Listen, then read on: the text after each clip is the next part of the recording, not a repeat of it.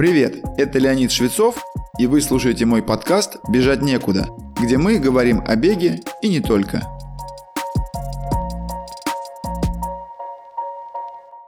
Всем добрый день, это подкаст «Бежать некуда», и сегодня у меня очень такой ценный гость. Э, ценный сейчас вы, наверное, если вы с ним не знакомы, то поймете в процессе разговора. Это Евгений Пищалов, сооснователь проекта Rocket Science и такой, я бы сказал, довольно научный тренер. Э, добро пожаловать, Евгений. Рад тебя видеть сегодня и слышать. Да, Леонид, спасибо большое за приглашение. Э, немножко, может быть, постараюсь уточнить. Ну, меня сложно назвать научным, я все-таки стараюсь э, немножко дистанцироваться от нее, потому что наука у нас очень часто далека очень от практики. И вот стараюсь ловко манипулировать между э, реальностью и вот этими научными статьями, написанными седовласыми э, старцами. Ну, я решил представить тебя именно так, потому что ты как раз, в отличие от многих тренеров, изучению практической стороны каких-то исследований научных, спортивных э, уделяешь большое внимание. Вот поэтому я так и позволил себе тебя определить. Все верно. А, и темы, которые сегодня будем обсуждать, они предложены тобой, и они для меня чрезвычайно интересны. Я думаю, они будут интересны всем слушателям. Первый вопрос – это должны ли быть у тренера секреты в подготовке? Причем это имеется в виду и в подготовке любителей, подготовке профессионалов, потому что часто это э, такое является предметом обсуждений, и некоторые говорят, мой тренер, например, любил, так сказать, секретничать. Давай, э, я бы хотел сначала выслушать твое мнение и твой э, вообще рассказ об этом, а потом уже э, вступить в обсуждение, добавить свое. Ну, для меня это действительно еще с самых, а, можно сказать, малых лет очень интересный вопрос. И почти всю сознательную свою беговую жизнь и карьеру я верил, что, естественно, а, секреты существуют. Я помню в моем родном Новосибирске а, зачастую случаи, когда один тренер у другого под шумок утаскивал тренировочный дневник с записями тренировок, и его спортсмены начинали бегать примерно так же, условно, как наши. То есть такие комедии тоже я встречал. Потом мы сами долгое время верили, э, что найдя дневник подготовки какого-нибудь чемпиона, ну, это все, что нам нужно, чтобы стать точно таким же чемпионом. И я помню, как мы радовались, найдя, а, скачав с интернета тренировки Эль Геружа, ныне действующего рекордсмена на 1500 метров. Все же легко, все написано, все, теперь успех у нас в руках. Ну, естественно, этот э, шлейф предвзятости и э, какой-то ограниченности тянулся очень долго, пока вот реальность не начала намекать, что э, что-то здесь не то. Наверное, э, не только все в секрете, а еще есть какие-то нюансы и моменты, которые влияют на подготовку. Ну и вот последний такой штрих и аккорд, с которым я столкнулся буквально недавно одному из самых известных тренеров в мире по трейл-раннингу, это Джейсон Куб в Америке. А, тот, кто создает а, и продвигает методику, формирует ее как таковую в трейл-раннинге. Ему прилетел интересный вопрос от подписчика, что мой тренер запрещает мне в Страве публиковать мои тренировки. Что вы посоветуете? Но он посоветовал бежать от такого тренера. Вот это был э, непосредственно такой совет. А теперь уже непосредственно к какому-то анализу и размышлению. Я за последние годы накопил, наверное, и насобирал около 200-300 тренировочных планов различных чемпионов, тренеров, спортсменов а, начиная буквально с 50-х годов и насколько они были разными и непохожими, что действительно задаешься вопросом, а где тут секрет? А, два полностью против, противоречащих друг другу тренировочных подхода а, дают примерно одинаковые результаты. И поэтому мое, вот если заранее уже подходить к каким-то выводам, а, тренировочных секретов быть не должно, а тот, кто все-таки думает, что они есть и верит в эти секреты, ну еще пока не познал этот самый дзен и занимается самообманом, а, как с точки зрения тренера, так и с точки зрения спортсмена. Ну, это, это мое мнение, которое я готов а, готов отстаивать, но тем не менее мне интересно было бы подискутировать на эту тему вот с Леонидом. Я тогда начну тоже с, с исторического экскурса. А мой тренер сам провозгласил себя а, таким вот э, титулом, сейчас скажу его какой. То есть он говорит, есть заслуженный тренер России, заслуженный тренер СССР. А есть лучший тренер всех времен народов. И этим титулом он называл себя. Ну, понятное дело, что это была все шутка, а, но аббревиатура у него была ЛТВВН. И он э, тогда компьютеров, понятное дело, не было, телефонов, тем более смартфонов, он все записывал в такой вот э, ежедневничек. Когда он, этот ежедневничек кончался, он заводил другой.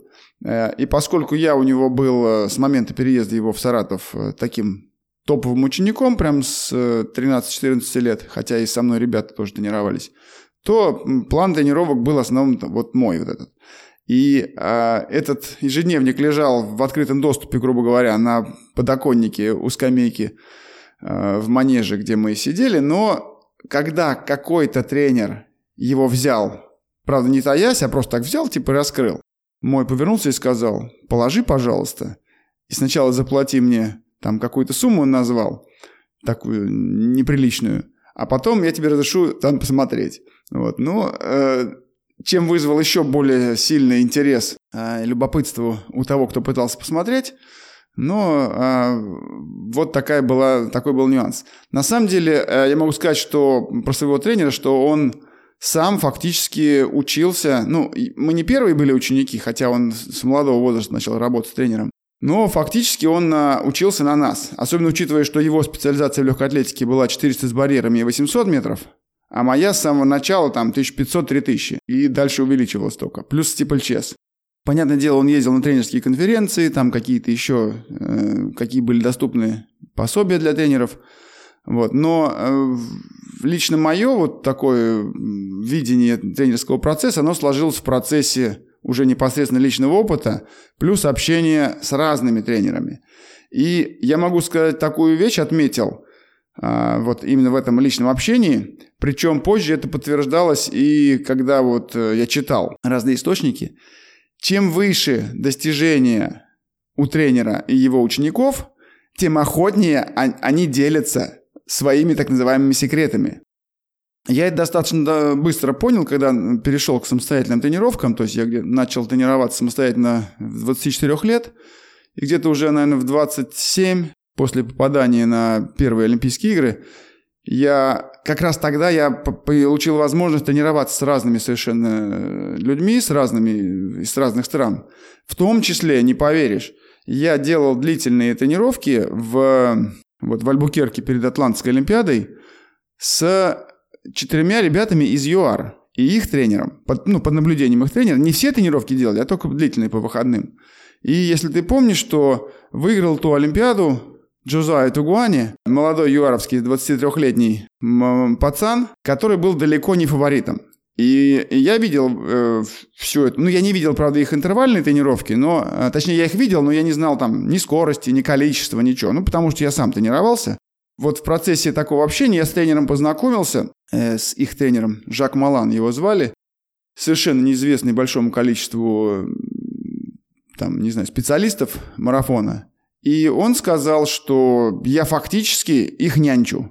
Ну, это еще связано с тем, специфика чернокожих спортсменов, там, будь то кенийцы или юаровцы, они все э, максималисты. То есть они вот готовы, ну, большинство из них с открытым забралом э, рваться в, в бой. Вот. И э, вот трое из четверых, которые попали на боюаровскую команду, были его воспитанники. И э, Джузай Тогуани, имевший личный рекорд 2.12, идя на ту Олимпиаду, выиграл ее и впоследствии пробежал 2.08 и 2.07, это доказывает, что как раз вот подход э, Жака Малана, он очень э, рациональный. То есть э, с этой точки зрения я вот впервые для себя услышал от такого вот тренера с достижением, что его секрет состоит в том, что нужно смотреть не на план тренировок, а на спортсмена. Вот. И если говорить о себе, то я, когда сам приступил к тренерской деятельности, я, ну, скажем так, не буду таиться, я сначала тренировал просто как я сам тренировался. И где-то года через, наверное, три только, может быть, два, я понял, что вот эти штамповать шаблоны – это прям путь, путь в никуда.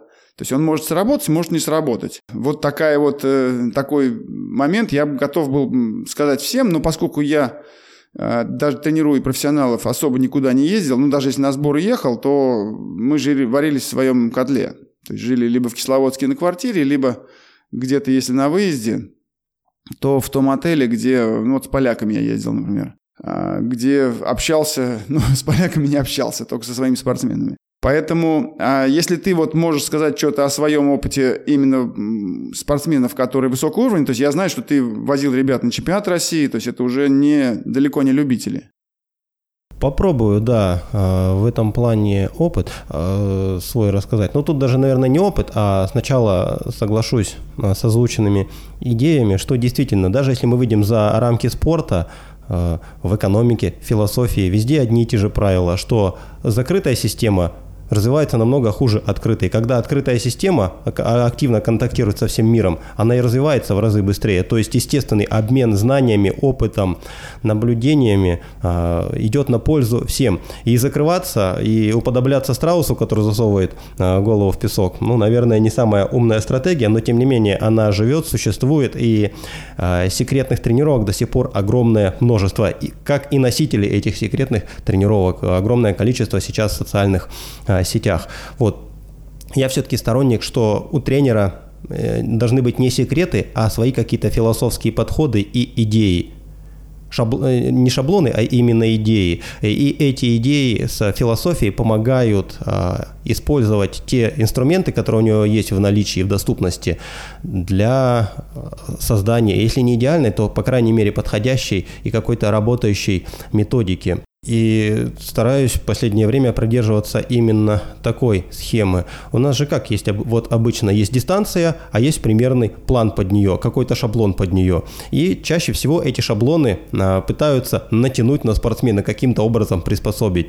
А, но на самом деле это а, такая схема, она игнорирует самую важную вещь – это индивидуальность спортсмена. Соответственно, при планировании тренировочного плана должен стоять э, Одна переменная – это запросы дистанции, и вторая переменная – это особенности спортсмена. И вот когда все сочетаются и учитываются обе эти переменных, тогда уже можно говорить о каком-то эффекте. Нет, конечно же, может быть эффект и в другом случае, но уже это уже будет скорее какой-то случайностью. И э, говорить, что все это заранее было запланировано, я бы э, не стал. Вот, возвращаясь э, к секретным тренировкам и к носителям секретных тренировок, я вот еще один интересный случай вспомнил тоже э, от одного тренера. Естественно, никого я озвучивать сейчас э, не хочу, фамилии, имена. Получился какой-то успех, спортсмен выступил удачно на чемпионате России, выиграл его, допустим. Это, это все благодаря мне и моей методике. Когда другой спортсмен у этого же тренера проигрывает, сходит, заболевает или просто добегает в числе последних. Он настолько, э, он настолько не талантлив и не одарен, что даже моя методика тут бессильна. Вот, то есть тут э, понятно, что максимальная предвзятость и зашоренность, но тем не менее даже такие случаи и даже э, такие когнитивные искажения зачастую приводят к результатам. Особенно Леонид, наверное, сам э, можешь подтвердить, когда огромная скамейка запасных. У нас не проблема положить 8 человек, чтобы два остальных побежали. И потом на весь мир э, кричать, что э, я классный, я э, разбираюсь в методике. Ну, это, естественно, старый советский подход, который я сейчас вижу, активно используется в Кении. Тоже с учетом того, сколько в Кении э, активно занимающихся бегунов и сколько из них чемпионов, чемпионов тоже пропорции примерно вот такие же, как в Советском Союзе. Когда скамейка запасных бесконечная, можно экспериментировать. Причем в самых жестких формах проводить эксперименты. Ну, я здесь могу добавить еще вот, э, такую вещь, точнее, ну, добавить и развить вот э, то, что ты сейчас сказал. А, и я даже могу претендовать на это второй мой секрет, ну, который вовсе не секрет. Значит, э, что ты говоришь, вот надо смотреть на спортсмена, да, то есть у одного особенность такая-то, у другого такая-то, поэтому надо свою ту методику и идеи под э, этого спортсмена немножко адаптировать. Но здесь даже внутри одного индивидуума надо исходить из его состояния текущего, потому что, допустим, вот а, Леша Соколов, да, выступив на уже ну, в статусе рекордсмена страны, выступил на чемпионате мира а, 2011 года в Дегу. А, выступил, правда, не очень удачно, но там разные нюансы. И а, агент его решил, что поскольку чемпионат мира, по-моему, был или в конце августа, или в начале сентября даже, то есть достаточно поздно, и осенний марафон нецелесообразен просто был. Вот. И он предложил ему бежать в декабре в Фукуоке. Вроде как три, три месяца с хвостиком есть для подготовки. А, и Леша и там пробежал, мягко говоря, не совсем удачно, но а, если брать э, с точки зрения вот классический цикл подготовки к марафону, то о каком, э, о каком классическом цикле могла идти речь, если оставалось 3 месяца? Более того, и дальше, когда мы, э, то есть, ну, он не выполнил норматив олимпийский на 2012 год, и у нас стояла задача, давай тогда к, к апрелю готовиться. И э, там нужно было и восстановиться, и дальше готовиться. Ну, для чего привел этот э, пример, что каждый раз ситуация у одного и того же спортсмена разная. Когда-то, может быть, человек после травмы восстанавливается, и тогда силовой блок будет гораздо дольше, потому что сначала он будет направлен на реабилитацию травмированного места и окружающих всех мышц, чтобы укрепить все это и предотвратить в будущем. А потом уже пойдет э, уже работа над какой-то общей выносливостью, набор объема и так далее. Это просто пример, я почему такой частный случай привел. А, потому что если бы, вот как ты говоришь, это, это благодаря моей методике, да, он выиграл. Ну хорошо, сколько у такого тренера вот этот спортсмен выигрывает? Он что, регулярно выигрывает? То есть по этой логике, он, как он сказал, то есть просто берешь план, то есть берешь не план, а подготовку, которую он выполнил к успешному какому-то старту и личному рекорду, и повторяешь ее. Только делаешь быстрее и больше или что-нибудь одно из двух. Нифига никогда не работает это. Никогда вообще. И я по себе знаю, потому что я сам себе тренер был очень долгое время. Да, фактически с 23 до 40 лет. А, повторение. А, причем вот, допустим, у меня друг хороший мой, а, наверняка знаешь такого человека, Павел Лоскутов. Да, он рекордсмен Эстонии. Он, его личный рекорд выше моего, 2.0850. Он еще и серебряный призер чемпионата Европы 2002 года. Вот. И он э, как раз отличался тем, что он старался повторить свой какой-то успешный план и очень расстраивался, если что-то, какую-то тренировку, ну, условно контрольную, он пробежал хуже.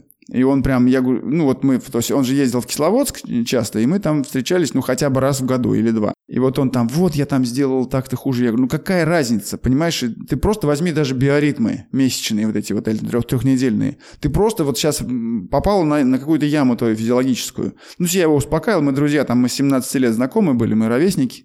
Он вот э, так немножко переваривал в себе это и продолжал тренироваться. Но э, также важным является, вот если ты тренер, это как раз вот в таких ситуациях своего спортсмена поддерживать э, морально. То есть, потому что все спортсмены люди, все очень переживать начинают, э, если что-то идет не так в подготовке. И вот в этот момент, ну, с точки зрения методической нужно план, конечно, немножко под, под, подредактировать, подретушировать, в зависимости от того, что ты хотел или что нужно. И в то же время э, выступить психологом, э, своим спортсменом, потому что, сам понимаешь, от эмоционального состояния зависит э, очень многое, в том числе, когда же отдельный тренировку выполнить человек. Кстати говоря, это же касается и любителей сейчас. Я сейчас чисто тренер любителей, профессионалов у меня нет. И э, те любители, которые вот амбициозные, которые хотят там какой-то норматив выполнить, там Бостон попасть или просто личный рекорд, их надо прям вот э, вести практически как профика. Э, ну, в психологическом плане, потому что для них это важно. Это могут быть люди, там, чиновники, предприниматели, то есть в, в другой жизни, в гражданской. Но в спортивной они вот такие. И вот э, если у тебя есть какой-то опыт в этой области э, с личными учениками. Да, опыт есть, и тоже начну с продолжения этой же темы и попыток воспроизвести прошлый успешный опыт. А, это все происходит у нас, и у меня в том числе раньше происходило из-за непонимания, как вообще работают тренировки и как работает адаптация. У нас цель любой тренировки, любой и любого тренировочного плана по большей части это изменить человека. То есть тренировки меняют человека. Если тренировки не меняют человека, значит что-то не то с этими тренировками. По логике, если а, цикл каких-то тренировок месячный, двухмесячный, полугодовой или годовой изменил человека, значит он сработал. И значит этот же самый план уже для совсем другого измененного человека уже никак работать не может. Никак абсолютно. Соответственно, мы должны его менять в ту или иную сторону. Это вот самое простое и понятное объяснение, на мой взгляд, которое вот можно, э, можно привести, что человек уже другой. А, у него, у человека, насколько я знаю, у спортсмена, через 16 дней уже структура мышц меняется.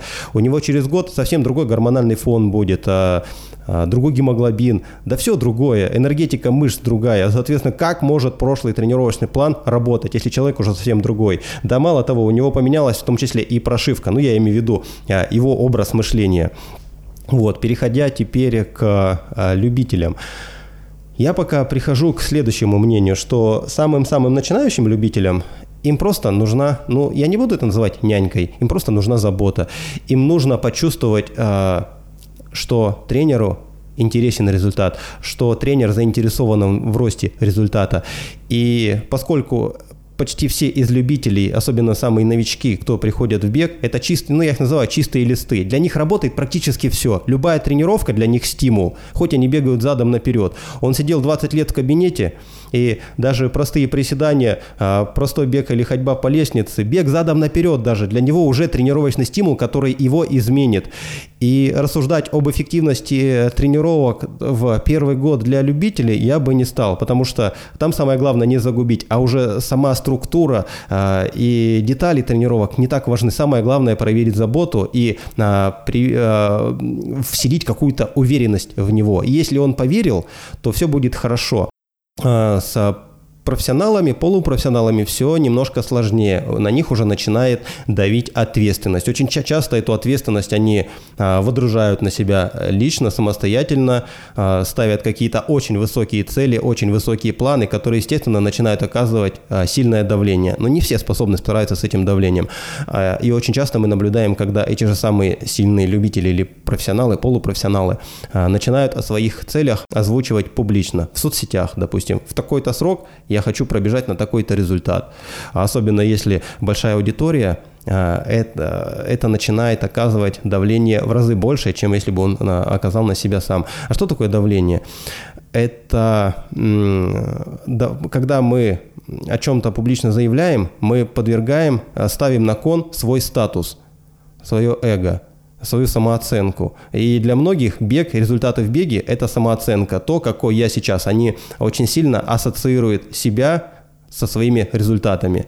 Если, то есть я плохо пробежал, это не значит, что я просто сегодня плохо пробежал, значит, я плохой бегун. Это очень сильно бьет по самооценке. И в такой ситуации, предвидя заранее, что что-то идет не по плану, этот человек начинает а, придумывать различные стратегии, как а, сохранить свое эго, самооценку свою, так, чтобы она как можно меньше подверглась опасности. И с этой точки зрения мне больше нравится подход, а, больше нравится целеполагание для... Да, оно, в принципе, работает для э, бегунов всех уровней. Это акцент не на конечном результате, не на цифрах, а на процессе. Ты здесь и сейчас э, стараешься просто быть лучше, чтобы каждая неделя, каждый месяц сделали тебя сильнее, чтобы ты видел свой прогресс. А очень часто в таких ситуациях результат на забеге становится просто приятным бонусом твоих прогрессов. И ты выходишь на забег не чтобы сейчас пробежать из трех часов марафон, а чтобы постараться показать максимальный для твоей сегодняшней готовности результат. Это не давит. То есть э,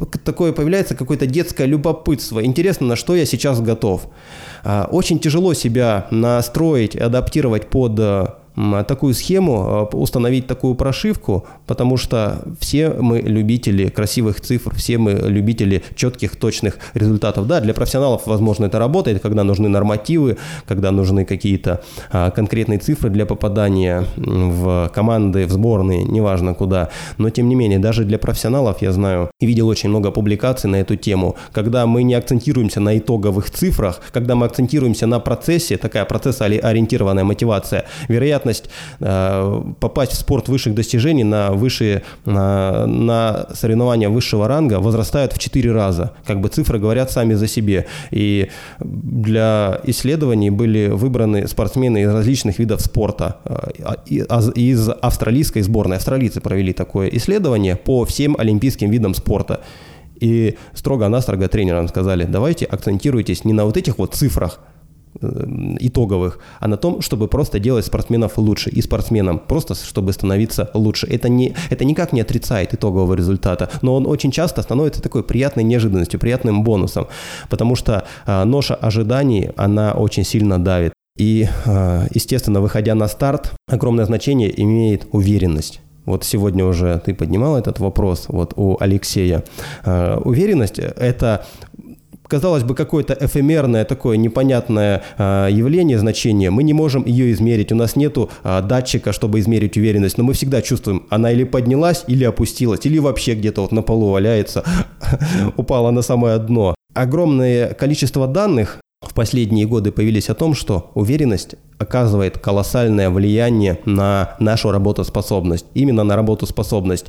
А, уверенность а, меняет наш гормональный баланс или ее отсутствие, меняет даже наше отношение к соревнованиям. И тут я вот для слушателей хочу просто поделиться и рассказать простой пример, а, как формируется наша работоспособность. У нас же все думают, что а, на что я натренировался, на то и готов. А, если бы все было так просто, тогда бы уже давно были какие-то конечные методички, как выполнить мастера спорта для талантливого спортсмена за 5 лет.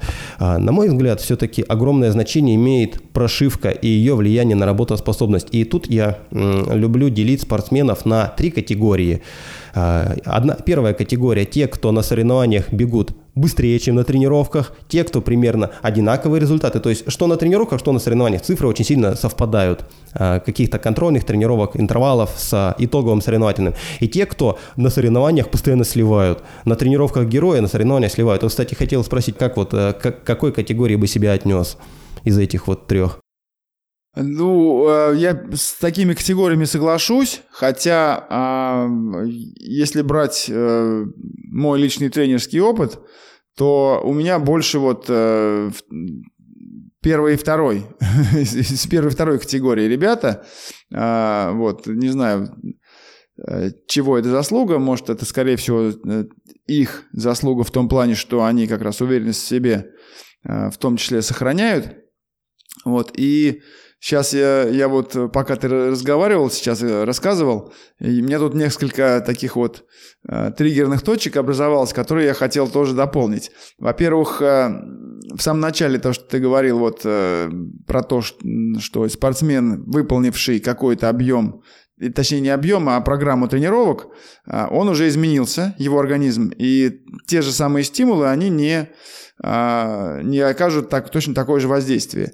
И а, однажды вот уже упомянутый мной Алексей Соколов сказал такую фразу, которая меня очень удивила, и удивила она в первую очередь э, своей емкостью и точностью. Он сказал, организм надо удивлять.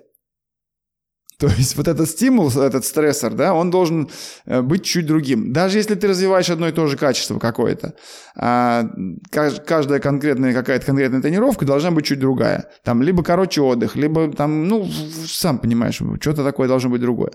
А лучше и вся методическая вот эта конструкция должна изменяться.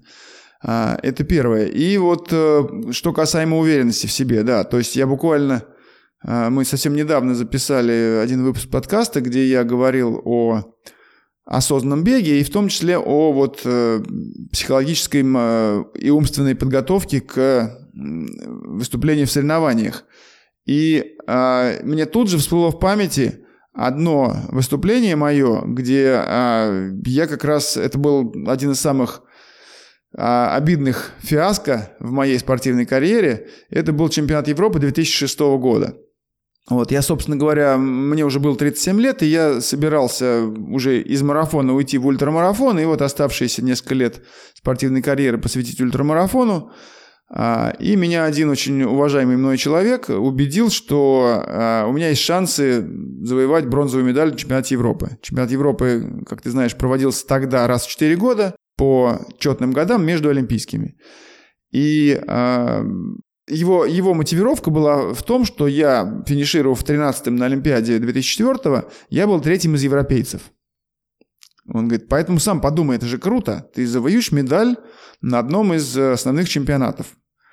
Вот. И я тогда согласился с ним и взялся за подготовку, хотя это было там минусом мне в финансовом плане, потому что марафон, э, если ты не выигрываешь или не завоеваешь, не завоевываешь медаль, то ты в деньгах проигрываешь. Но все-таки выступить за страну вот, вот так, и плюс попытаться завоевать медаль в виде, где это редкость, а, было бы, было бы очень заманчиво.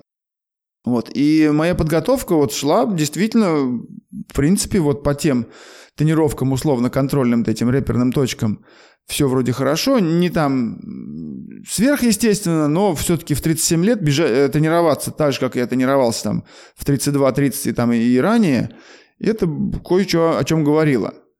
Плюсом был мой опыт там и так далее.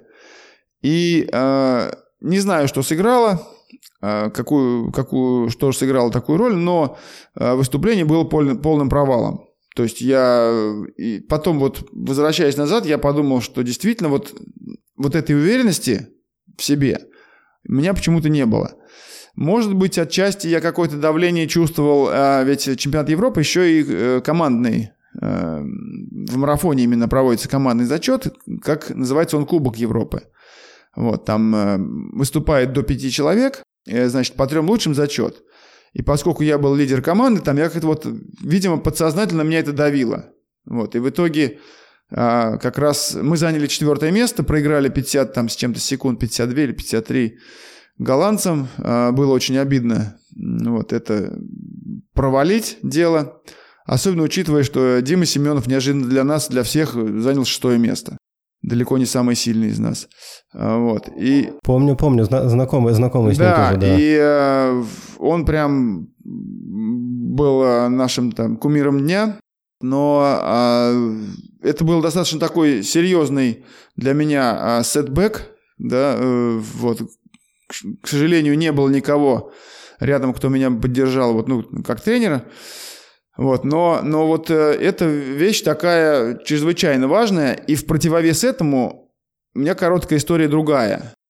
Когда я, это был пражский марафон 97 -го года, где форма была хорошая, но э, я не ожидал там сверхвысокого результата, потому что это было всего лишь, по-моему, 9 недель спустя, или 11 недель спустя после парижского марафона, где я там не очень хорошо для себя реализовался. Ну, нормально, 2.12 пробежал, но как бы рассчитывал на более хороший результат. Вот. А тут э, такой большой очень контингент кенийский, человек 15, наверное, на старте было. Вот. Ну, пражский марафон проводился итальянскими организаторами. Я в Италии кенийцев э, и менеджеров, работающих с кенийцами, там ВОЗ и маленькая тележка. Вот. И э, в какой-то момент, по-моему, это был в районе 12 километра или 15 э, ну, была резкая прибавка темпа, и 6 человек убежали. 6 или 5. Я посматривал на часы, на темп, и вроде, ну, все нормально. Целесообразности такого делать э, прибавки с, с этой группой бежать не было. Вот. И а, когда достиг отрыв там, ну, знаю, метров 200 они уже убежали, если не больше. Мне там э, бежал с Питера марафонец Игорь Конышев, и он такой смотрит на меня, говорит, слушай, говорит, ну не слишком далеко мы их отпустили. И я говорю, да ничего, догоним. То есть у меня настолько уверенность в себе была, что вот уверен, что мы их догоним, и мы действительно там добежали до половинки, начали потихонечку добавлять, и они прям вот как пришли сами. Вот. И э, не знаю, чем это объяснить, почему так вот было. То есть мы вот как бежали по 3.03, там 3.04 на километр. И так и бежали. И Игорь тоже пробежал тогда личный рекорд, установил 2.10.50. Ну вот. Но а, если ты помнишь, да, это рекорд, тот, тот марафон, где я был, установил рекорд России, да, хоть и всего на одну секунду побил. Но вот, вот эта вот э, внутренняя уверенность, она, она и дала мне возможность бежать э, экономично, там, не знаю, равномерно, и еще и соперничать э, с этими ребятами. К сожалению, выиграть сам марафон не удалось, но все равно вот в этой толпе я третье место занял, а несмотря на какие-то такие вот э, внешние сложности попробую все это сейчас проанализировать. Классная история, и она, я бы сказал, даже такая хрестоматийная, а, если судить по последним а, исследованиям и рекомендациям из психофизиологии, спортивной психофизиологии. Все настолько объяснимо, все настолько понятно, что вот а, Попробую сейчас расшифровать и простым языком раскрыть. Во-первых, Леонид, скорее всего, не было никаких ожиданий, не было давления. И было просто интересно э, выйти и посмотреть, что получится. Э, правильно? Да. И э, да, давай я доскажу еще вот э, забыл момент, когда ты, ты как ты вот сейчас э, сказал, что часто люди рабы цифр. Там 3 часа, 40 минут на десятки. А, и Когда мне ученик говорит, что я бы хотел вот пробежать так-то и так-то, и я еще, а еще и говорит, что я там с другом заключил пари на этот результат, я ему говорю примерно такое, я говорю, давай, мы на него будем настраиваться, но если мы пробежим, то есть на супер амбициозный результат, но если мы пробежим там на минуту или на две или на четыре там минуты, если это марафон, хуже, но это все равно твой личный рекорд, побитый на существенный такой вот э, диапазон а, на уровень. А, и все равно это будем считать успехом, чтобы ты не чувствовал разочарования. Поэтому да, и, и это вот, как сказать, э, настрой не на цифру, а на какой-то вот диапазон, он тоже легче дает ощущение, что нет, нет такого вот прессинга. Ну давай про психофизиологию. А, на самом деле все просто. А, человек впадает в панику и начинает нервничать, когда он не имеет полный контроль над чем-то. И мы это все прекрасно видим, особенно в текущей а, ситуации в мире. Потеря контроля заставляет нас нервничать и переживать, включает в нас режим стресса. То же самое, когда мы выходим на марафон, у нас нет контроля над цифрами, на, у нас нет контроля над итоговым результатом. Но над чем у нас точно есть контроль, так это над своей способностью упираться и выложиться полностью, отдать все силы. Тут мы полностью а, способны отдать всего себя, отдать все свои силы. И, как говорится, что может быть проще? Акцентироваться на процессе, на процессе выложиться, на процессе грамотно разложиться и э, удивиться итоговому результату на цифрах. Так вот, а, касаемо а, психофизиологии и настройки прошивки нашего мозга перед забегом. Еще, по-моему, а, Мария Ремарк написал, что когда нет ожиданий, все кажется чудом. И вот, скорее всего, перед этим самым пражским марафоном не было ожиданий, и вот оно, родилось чудо. Потому что, во-первых, ничего не давило, было просто интересно, такой банальный интерес. И самое главное, в таком состоянии, когда нет ожиданий, организм склонен рисковать. Там, где он э, поведет себя чуть более консервативно в какой-то более сложной ситуации под давлением, под высокими ожиданиями, под взорами строгих начальников, которые тогда, я помню, были в сборной России, очень строгие. Э, это давление не позволяет рисковать. Человек включает консервативный э, режим, который, естественно, никак, никоим образом не может быть связан с высокой работоспособностью. И вот перед тем, как выйти на старт, а, чего может быть действительно проще, как настроиться, пробегу сегодня вот на что готов и а, без акцента на, циф, на цифры. И самое главное, выходя на старт, это реально оценивать э, свою готовность, без отрыва от реальности. У нас, когда происходит драматичное снижение темпа на любой дистанции, ну на марафоне э, это проявляется э, особенно сильно, когда у нас вдруг где-то в середине марафона ожидание начинает э, не совпадать с реальностью. Мы думали условно на 21 километре при таком темпе я себя буду чувствовать вот так вот, а мне в разы хуже. Я уже чувствую себя старой клячей и хочу закончить дистанцию, а мне еще бежать, еще бежать столько же. У меня еще половина осталась до финиша. В этой ситуации происходит очень интересная ситуация в головном мозге. А, вот под действием вот этих негативных цифр, цифр в разы усиливаются а, дискомфорт и болевые ощущения. То есть вот это вот столкновение с болезненной реальностью тормозит нас еще больше. А, и у нас а, многократно, во-первых, повышаются стрессовые гормоны, человек уже, у него уже, у него основная его задача становится не то, чтобы как показать а, высокий результат, а как бы минимизировать свои страдания, повреждения для организма, догрести до этого проклятого финиша, забыть про все и как можно меньше расстраиваться еще с минимальными усилиями. Потому что зачем мне сейчас упираться, если я уже вижу, что я не покажу то, что я запланировал, даже близко к тому не готов.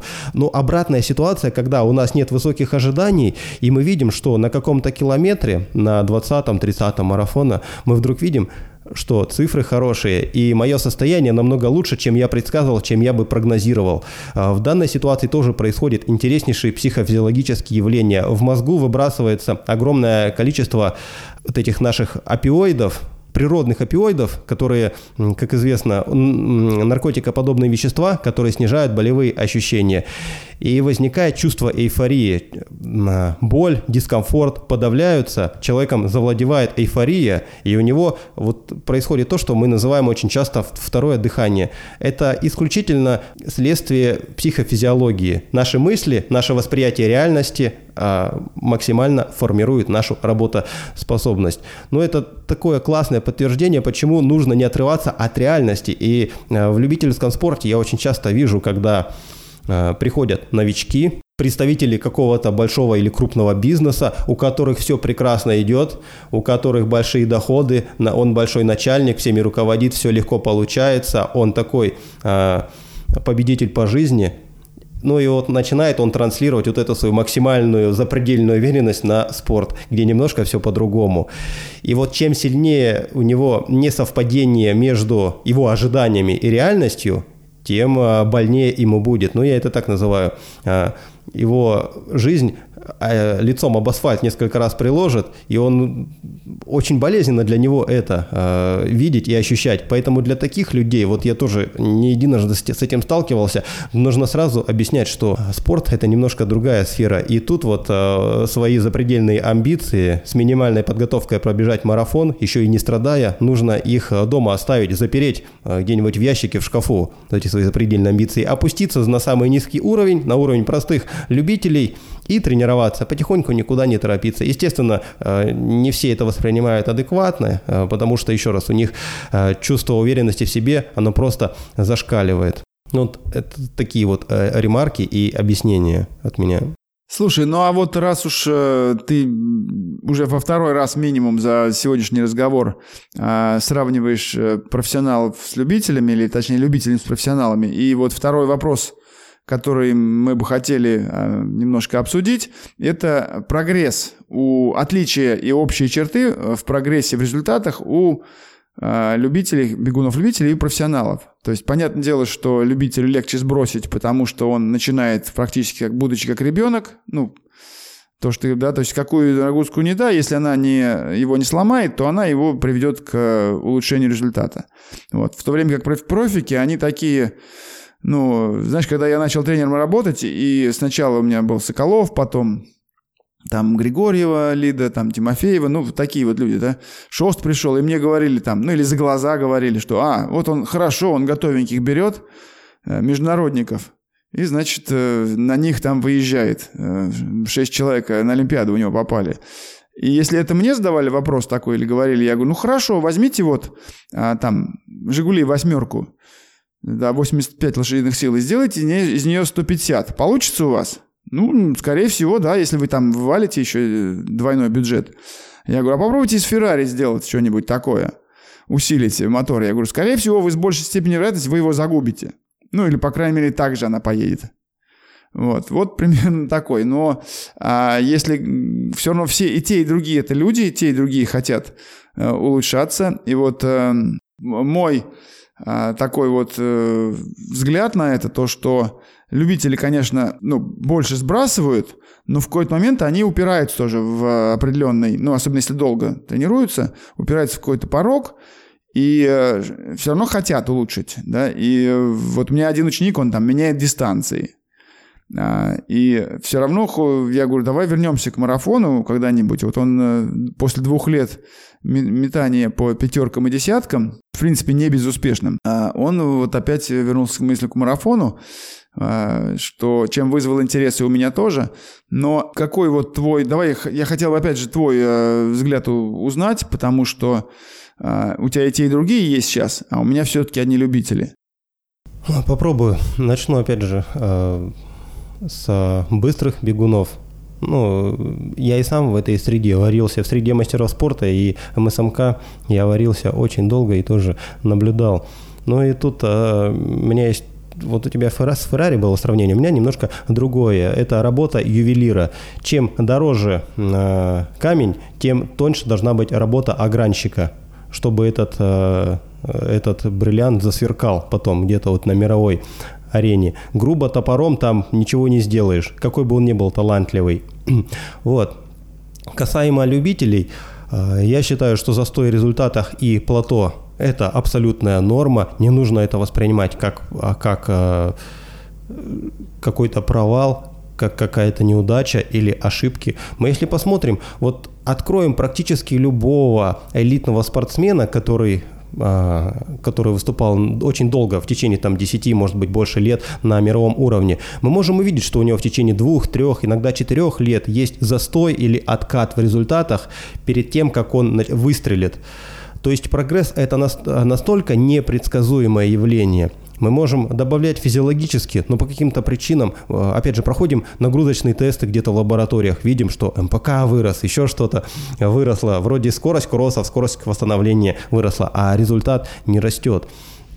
Я считаю, что это абсолютно нормальное явление, которое нужно э, воспринимать как э, иногда как необходимость. Ведь очень часто перед тем, как совершить какой-то прорыв, нужно потоптаться на плато на плато, на, как, на каком-то на одном уровне, накопить потенциал. Э, таких огромное количество спортсменов э, среди всех уровней я встречал.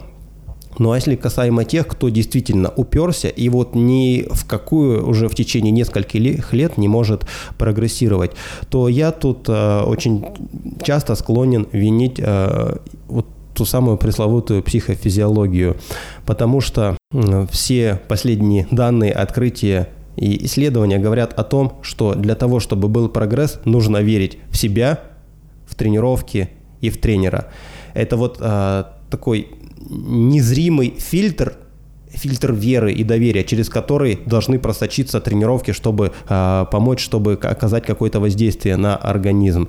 И вот выстраивая вот эти барьеры, вот эти фильтры ввиду э, сомнений в себе, в своих возможностях, в правильности методики, в компетенции тренера, оно все может приводить к застою. Здесь абсолютно такая же ситуация, как с плацебо. Таблетки плацебо работают не потому, что в них есть какое-то вещество, а потому что они в корне меняют наше отношение э, к выздоровлению. Мы как будто бы даем организму шанс и ресурс для того, чтобы он э, спрогрессировал и э, получил какой-то оздоровительный эффект.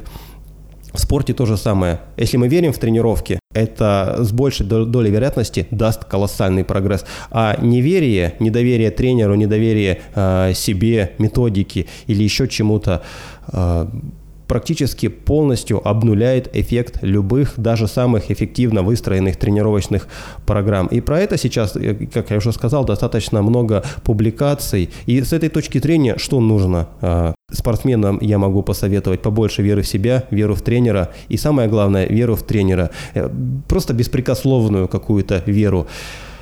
И тут недавно в Твиттере прочитал интересный опрос задал опять же один тренер, вы пойдете тренироваться к кому? К тренеру, которому не верите, такой э, незрачный, в очочках, какой-то вот сморщенный такой старичок, обладающий колоссальной компетенцией, но не вызывающий какого-то доверия и способный построить самую замечательную тренировочную программу, самую лучшую, а, самую адекватную. И другой, наподобие, кто у нас там сейчас, один из лучших спикеров, это Тони Робинс, который стоит перед толпой вот в такой вот весь позе, излучает уверенность, она из него просто прет, но который по компетенции так себе. Естественно, а, у второго прогресс вначале будет намного выше. Естественно, естественно, потом его отсутствие его компетенции уже начнет сказываться негативным образом на тренировочной программе, но тем не менее. И лишь а, комбинация вот этих вот а, двух факторов, когда тренер, во-первых, компетентен и, а, во-вторых, умеет убеждать, умеет зажигать, умеет, где надо повлиять на уверенность человека, это, мне кажется, лучшее сочетание. Сталкивался я не единожды с такими ситуациями, когда просто приходится разводить руками, ничего не можешь сделать, меняешь все, разговариваешь, общаешься, э, пробуешь различные подходы, снижаешь нагрузку, повышаешь, меняешь дистанции. И вот э, какой-то тупик, какой-то тупик. У меня мало таких случаев было, но тем не менее они были. И, видимо, еще существует какой-то такой секретный э, ингредиент, какой-то э, фактор X, который еще нужно учесть, но про который я пока не знаю и не способен его использовать. Это вот такой, э, такое поле для дальнейшего роста. Так что я считаю, что отсутствие прогресса – это норма иногда, но ситуативно надо смотреть, э, смотреть на психику спортсмена, на его архетип. У нас очень интересно, есть деление спортсменов на архетипы в зависимости от его отношения к тренировкам, к соревнованиям, к его стремлению э, показать себя крутым здесь и сейчас, э, в зависимости от его вза взаимоотношения с тренером, с коллективом. Ну вот очень много есть архетипов, под которые стоит, конечно же, э, тренеру адаптировать свою коммуникацию с этим спортсменом, с этой группой. Ну вот такой будет мой ответ. Когда ты описывал этого тренера, который такой старенький в очочках э, с хорошим знанием методики, но вот такой непрезентабельный, мне сразу всплыл в памяти, ну правда, это, конечно, Голливуд, это кино, Рокки, первый фильм. Помнишь его тренера? То есть такой совершенно колхозный чувак, да, который там за, за курицей заставлял его бегать, но привел к э, успеху. Вот, и э, это прям вот иллюстрирует, мне кажется, картинку рисует твоим словам. Тут другой немножко момент. Вот этот тренер, тренер Рокки, Микки, по-моему, его звали, а, Микки был авторитетом для Рокки. Это ключевой момент. Неважно, что он был невзрачный, он был для него беспрекословным авторитетом. И Рокки бы не бегал за курицей и по пляжу, и не рубил бы дрова где-то там в Сибири, а, если бы он не верил в него, не верил в методику. Так что тут иллюстрация только внешне совпадает, но не на уровне восприятия. Ну да, ну это, кстати говоря, пересекается еще э, с таким вот э, шаблоном, когда, э, который был очень популярен где-то лет, наверное, 10, 8-10 лет назад, э, когда в Фейсбуке очень много обсуждалось, и э, такой небезызвестный наш один самопровозглашенный ультрамарафонец, э, такой, ну, самопровозглашенный успешный, не буду имя называть, он говорил, что вот успешный тренер – это тот, кто достиг сам чего-то ну, корреляция настолько маленькая, да, и, и просто если взять вот э, тренеров сборной команды, то есть, точнее не так, не сборной команды, а тренер, тренеров тех, кто выиграл э, олимпийские медали, там, неважно, золотые, бронзовые, серебряные, ну, мало кто из них был спортсменом высокого класса. И поэтому это уже для меня уже это одно, один только этот факт, а, говорит о том, что... То есть, когда мне говорили, ну вот, мы хотим к вам, потому что у вас вот такие достижения, я говорю, да это вообще не связано. Ну, как бы это настолько маленькую долю играет а, в, в успехе тренерском, скорее обратная тенденция присутствует, что мало очень успешных спортсменов становятся тренерами, там кто-то становится учителями физкультуры в лучшем случае. Вот, поэтому в случае отличия, точнее, точнее, это скорее общая черта э, прогресса профессионалов и любителей, она, да, она состоит вот в том, что вера в своего тренера, потому что если начинаешь сомневаться и пытаться... У меня были такие профессиональные спортсмены, которые, кстати, одна любительница была, которые начинали мне говорить, а вот, а вот может мы это, это неправильно делаем, и вот это вот э, неправильно делаем.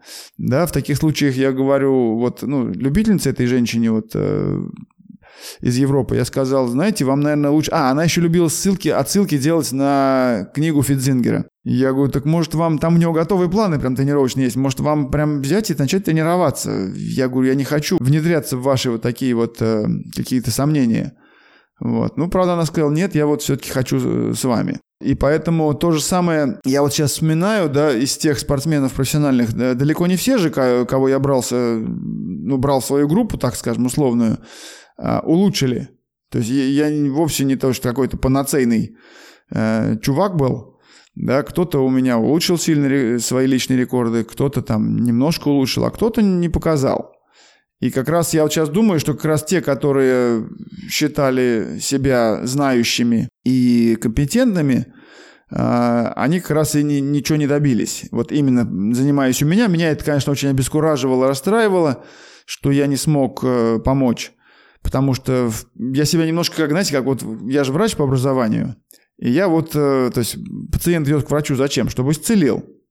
Ну, в случае спортсмена это значит, чтобы установить личный рекорд. И в этом отношении, конечно, у меня очень теплые воспоминания. А, в частности, вот такой неочевидный пример приведу. Это э, Ирина Тимофеева, э, спортсменка из Тольятти, которая дважды, если не трижды, была до этого в шаге от олимпийской команды. Да, она была четвертой, результат показывала в стране и не попадала. И в возрасте 38 э, лет, и э, у нее уже была шлейф травм там, то есть ей нельзя было давать, у нее ахилл там постоянно воспалялся. И вот э, этот результат, то есть она не просто попала на Олимпийские игры, она выиграла два марафона в том году, в 2007-2008, вот сезоне, скажем так, да, и установила личный рекорд. В этом возрасте личный рекорд установить это многого стоит. И, кстати, когда вот ее, ее муж и тренер, да, Владимир Тимофеев, сказал мне, вот возьми, пожалуйста, Ирину тренировать. Я говорю, ну ты же сам заслуженный тренер, ты вот что? Он говорит, ты знаешь, я вот, у него чемпионка Европы была на десятке, да? Я говорю, ты почему не, не можешь? Он говорит, да я вот на десятку, я, говорит, как-то понимаю, на марафон вот не могу, вот не могу сообразить и все. Я говорю, ну давай вместе тогда. То есть мы как бы, я даже не вписывал себя тренером, но мне вот было прям моральное удовлетворение от того, что а, мы смогли это сделать. Предлагаю, наверное, сегодняшний разговор а, вот на этой ноте завершить. Вот, так что, друзья, кто сегодня слушает, а, вот вам такой вот э, вердикт, совет сегодняшнего нашего общения с Евгением. Это слушайте своего тренера, верьте ему, верьте в себя и э, прибудет с вами сила. Да, всем спасибо за внимание. Леонид, благодарю за приглашение. Было очень интересно пообщаться. И прощаюсь со всеми слушателями. С вами был Леонид Швецов и подкаст «Бежать некуда». Как я упоминал ранее, сейчас я тренирую любителей в рамках своей школы бега, где мы работаем над техникой бега и готовим к любым забегам вплоть до ультрамарафонов. Ссылку на школу вы можете найти в описании выпуска или написать нам в Телеграм. Присоединяйтесь к нашей группе ВКонтакте или Телеграм-каналу, там много полезного.